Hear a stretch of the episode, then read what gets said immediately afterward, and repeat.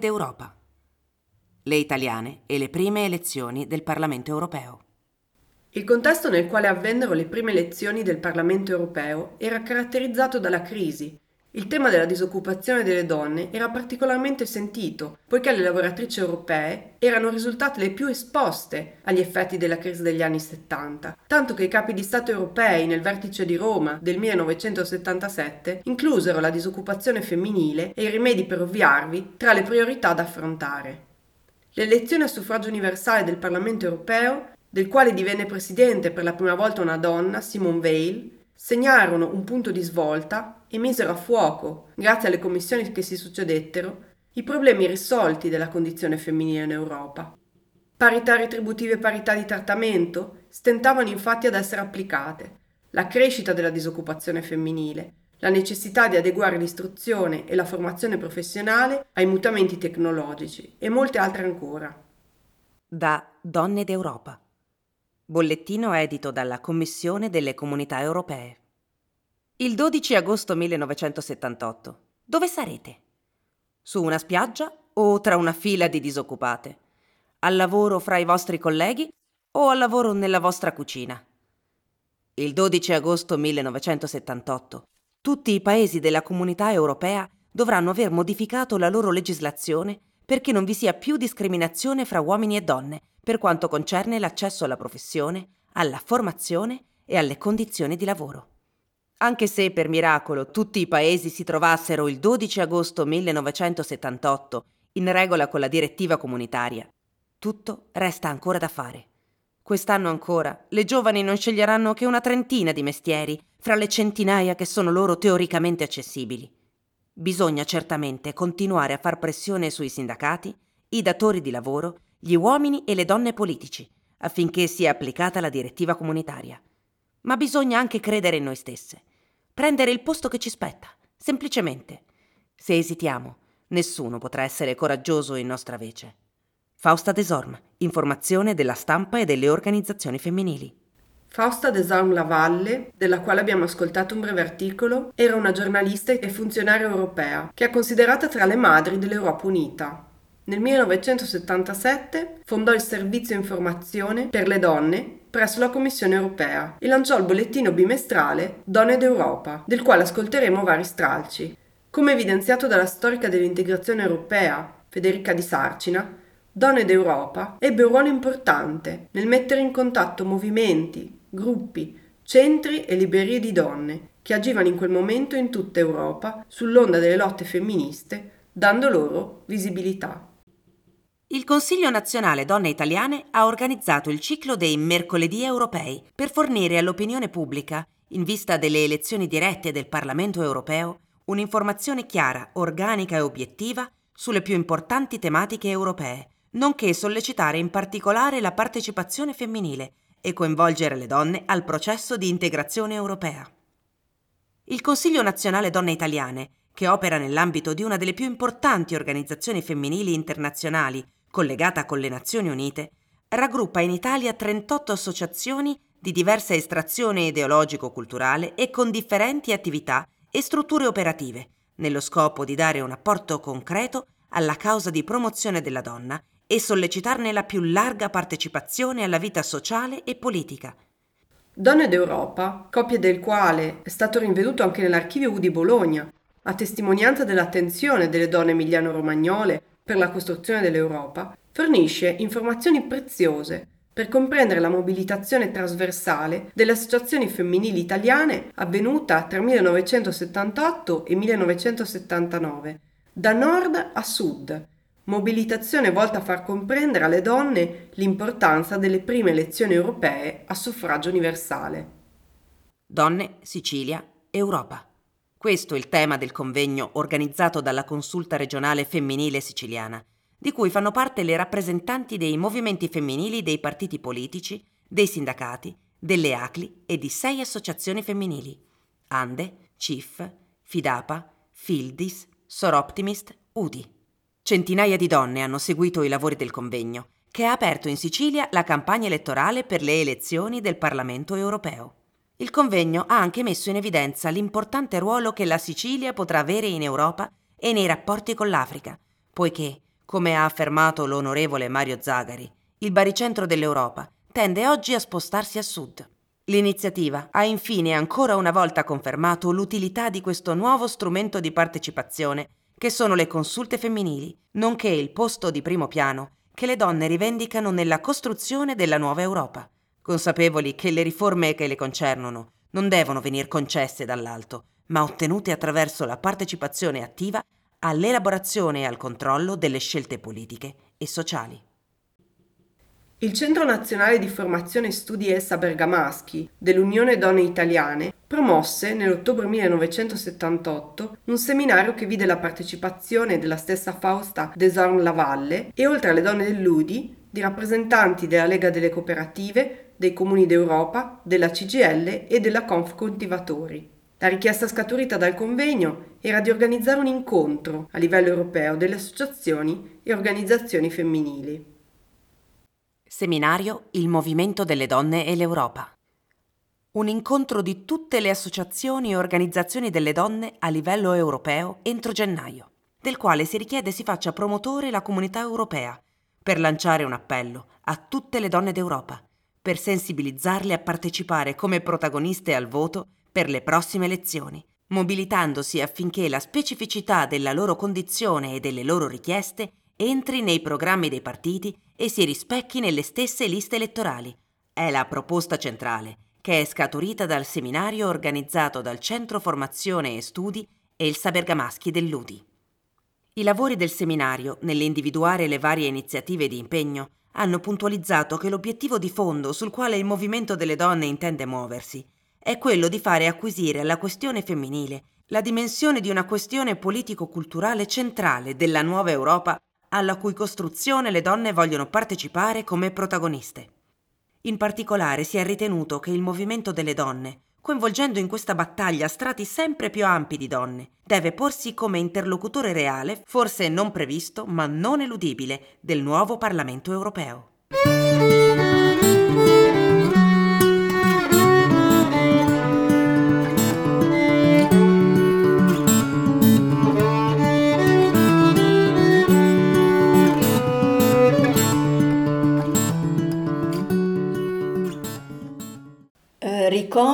Quando partecipai alle prime elezioni eh, del Parlamento europeo. Fu una grande novità, veramente, e c'era anche un certo fermento all'interno del movimento delle donne, dell'UDI, perché eh, si andava a costruire qualche cosa che doveva modificare in meglio la vita di tutte le donne. E vidi anche con grande, grande interesse la nomina di, di Simone Weil, eh, presidente del Parlamento. E quindi grande speranza in, que- in quegli anni, grande, grande speranza di cambiamento. Non furono tante le donne elette, però però insomma qualcosa, la nostra voce lì cominciò a arrivare ed entrammo anche in alcune commissioni, penso a Marisa Rodano, eh, che ebbe un ruolo per una decina d'anni abbastanza significativo in questi, in questi organismi. Le prime elezioni a suffragio universale del Parlamento europeo si tennero dal 7 al 10 giugno 1979. Le elettrici furono il 52%, ma le donne elette solo il 17% degli eurodeputati. Le prime italiane elette al Parlamento europeo furono 11, su 81 europarlamentari italiani complessivi. Quattro appartenevano al Partito Comunista Italiano, due alla Democrazia Cristiana, due agli Indipendenti di Sinistra, una al Partito Repubblicano, una al Partito Radicale e una al Partito Democratico di Unità Proletaria.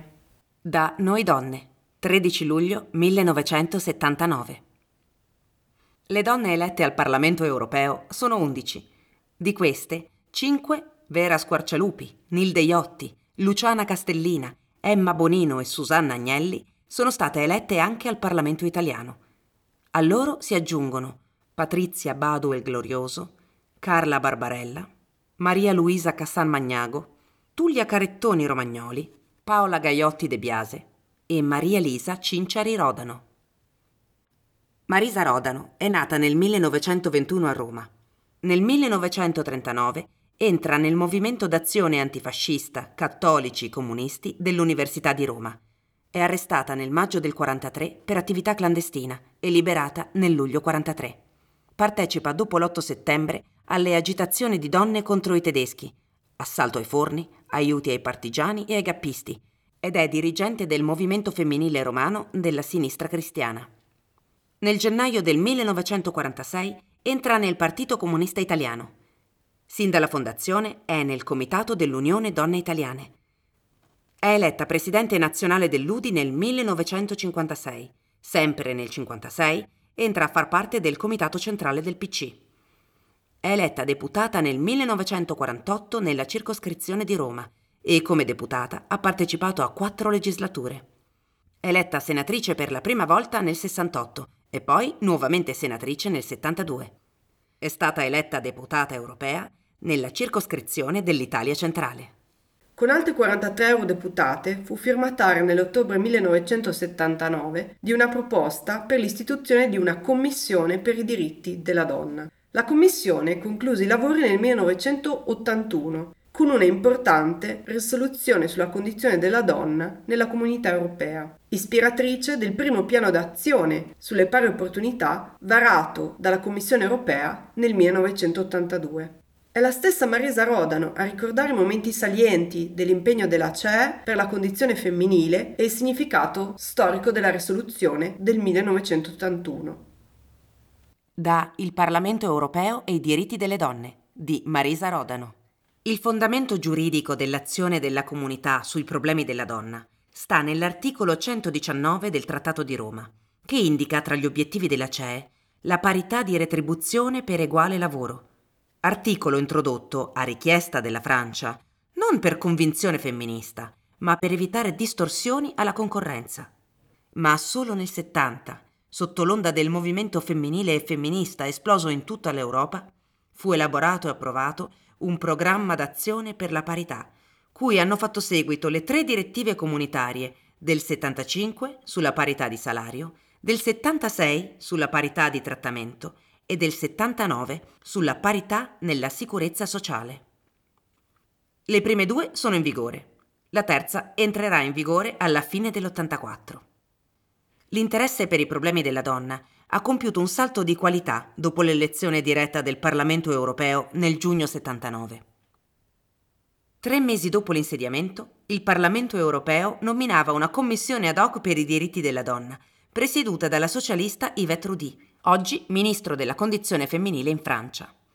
Dopo 18 mesi di lavoro, la Commissione presentò una relazione preparata dalla democristiana olandese Johanna Meyweggen e un'ampia risoluzione che andava assai al di là dei problemi della parità nei campi del lavoro, investendo l'insieme dei problemi della condizione femminile. La risoluzione fu approvata l'11 febbraio 1981 dal Parlamento. Marisa Rodano divenne nel 1982 presidente della commissione d'inchiesta, unica nel suo genere, sulla situazione della donna in Europa, istituita dal Parlamento europeo l'anno precedente con il compito di vigilare sull'applicazione delle azioni previste nel 1981. La risoluzione sulla situazione della donna in Europa metteva in primo piano la difesa e lo sviluppo dell'occupazione femminile, la difesa e promozione dell'uguaglianza di opportunità, sollecitando una parità di responsabilità tra uomini e donne nella vita politica, culturale, sociale e familiare e un'attenzione specifica per i diritti delle donne migranti e per il ruolo delle donne nelle politiche di sviluppo. La stessa Rodano delinea la nascita e l'importanza della commissione da lei presieduta. È comprensibile che la stampa abbia messo in rilievo come la commissione d'inchiesta del Parlamento europeo abbia lanciato un grido d'allarme circa la condizione delle donne europee e le prospettive che ad esse si aprono. Ma anche se l'analisi è preoccupante, le proposte e le richieste contenute nella risoluzione guardano all'avvenire. La risoluzione indica infatti tre obiettivi prioritari.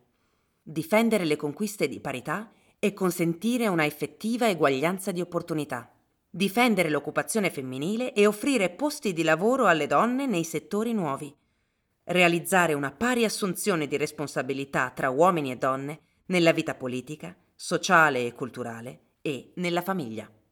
Il processo di liberazione e emancipazione femminile è compromesso e minacciato tanto dalla crisi quanto dai rimedi adottati per combatterla da molti governi europei. Le restrizioni della spesa pubblica si abbattono sempre sulle istituzioni scolastiche e sui servizi sociali, di cui le donne sono a un tempo le utenti e sovente le operatrici. La crisi finanziaria dei sistemi di sicurezza sociale provoca l'aumento delle tariffe, dei tickets, dei contributi a carico degli utenti, spesso il peggioramento delle prestazioni, e finisce per tradursi in un maggior aggravio del lavoro domestico e di quello dedicato all'organizzazione della vita familiare, poiché si chiede in definitiva sempre alle donne di supplire alle carenze della risposta sociale collettiva ai bisogni individuali. Se da un lato questo stato di cose allontana la realizzazione dell'uguaglianza delle opportunità e favorisce il diffondersi del sottosalario, del lavoro nero, delle attività temporanee a tempo parziale, dall'altro si riverbera sul rapporto uomo-donna. La tradizionale e non superata divisione dei ruoli sociali secondo il sesso rischia di aggravarsi.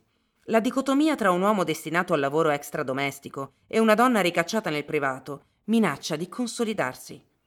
La stessa partecipazione della donna alla vita politica, sociale, sindacale, alle attività culturali e ricreative diviene più costosa e più difficile. C'è da chiedersi quale potrà essere tra qualche anno, se le cose non cambiano, la situazione delle ventenni di oggi.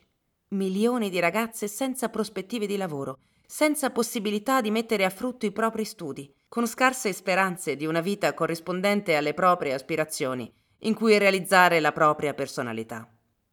Finiranno esse per subire i vecchi tradizionali stereotipi, per adattarsi al ruolo predeterminato di donna al focolare? Il patrimonio elaborato da anni di riflessione e di lotta femminile, la coscienza di sé che milioni di donne hanno acquisito, dovranno andare perduti? L'abbiamo chiesto a Chiara Cozzatella, studentessa del corso di laurea in storia all'Università di Bologna e tirocinante presso di Bologna. Personalmente, in quanto giovane d'Europa, vorrei un'Europa che sia effettivamente garante di diritti. Vorrei un'Europa che sia un luogo di apertura e di integrazione, che sia un'effettiva comunità, non solamente una comunità a livello nominale. Vorrei un'Europa che sia un grande luogo di politica e di dialogo, in cui tutti, tutto e tutte possano sentirsi parte di una stessa comunità allo stesso livello, avendo la possibilità di accedere alle stesse opportunità senza ombre di un anacronistico eurocentrismo, di un'anacronistica eccessiva tradizione. Vorrei un'Europa che sia aperta per i giovani, che sia inclusiva, aperta e attiva nella vita quotidiana, che dia opportunità e sia disponibile al confronto e sia a tutti gli effetti la portatrice di quei diritti di cui si proclama paladina. Parlo di diritti come il diritto al lavoro, il diritto alla felicità, il diritto a un impiego che sia totale ed effettivo, il diritto alla libertà, in quanto giovane donna condivido con molte delle mie coetanee una gran preoccupazione per il nostro futuro, per il nostro futuro in quanto giovani donne europee e italiane. Nonostante ciò, tutte quante, a maggior ragione in quanto giovani donne d'Europa, abbiamo una grandissima speranza in essa. Abbiamo la volontà di vivere all'interno di una effettiva comunità europea che non diminuisca la sua presenza all'interno delle nostre vite quotidiane, ma anzi sia sempre più presente in esse un'Europa che sia garante dei diritti fondamentali e soprattutto di pace. E oggi a che punto siamo? L'abbiamo chiesto a Katia Graziosi, presidente di U di Bologna. Eh, nel 79 eravamo, in, eh, eravamo poche donne, adesso ce ne sono parecchie perché un 40% di donne eh, vuole dire che c'è una, un buona, una buona partecipazione e quindi la, la, la, le problematiche nostre arrivano arrivano e, anche, e ci sono anche donne importanti alla guida eh, di, penso alla Banca Europea, penso alla, alla Commissione, quindi la, la, la, Presidenza donna, quindi le cose stanno cambiando e stanno cambiando oh, finalmente, anche se con tanta lentezza.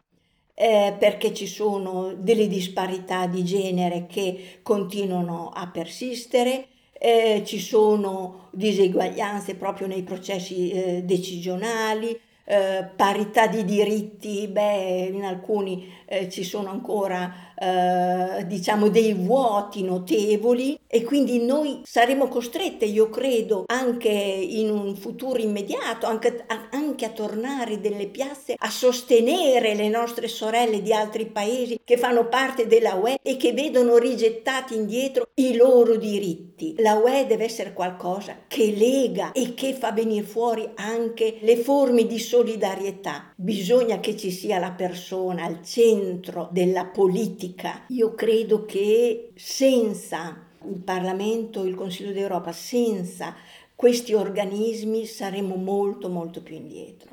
Ci siamo dimenticate che cosa è successo dopo la fine della seconda guerra mondiale, lo spirito di eh, cambiamento, di collaborazione, la voglia della pace. Bisogna che ci riappropriamo di questi valori. Mi viene anche da ricordare, ripensando al passato, a un episodio mio personale quando da bambina avevo 7-8 anni, fui ospitata insieme a un'altra bambina bolognese in una famiglia tedesca dell'Alta Baviera, quindi era una zona, la culla del nazismo. Era una vacanza di un mese, io fui contentissima di andare, non sapevo una parola di tedesco, ma poi imparai qualcosa perché giocando con i bambini tedeschi di questa famiglia mi trovai molto molto bene e a distanza di anni ho pensato ma come mai la mamma e il papà decisero che era importante per me fare questa esperienza. L'ho capito nel tempo, ho capito la loro voglia di vedere crescere una generazione di giovani, quindi di puntare molto sulle giovani generazioni, su uno spirito di fratellanza. Se volevamo cambiare veramente il mondo bisognava puntare sulla crescita di una società che bandisse le guerre e che avesse dei valori comuni.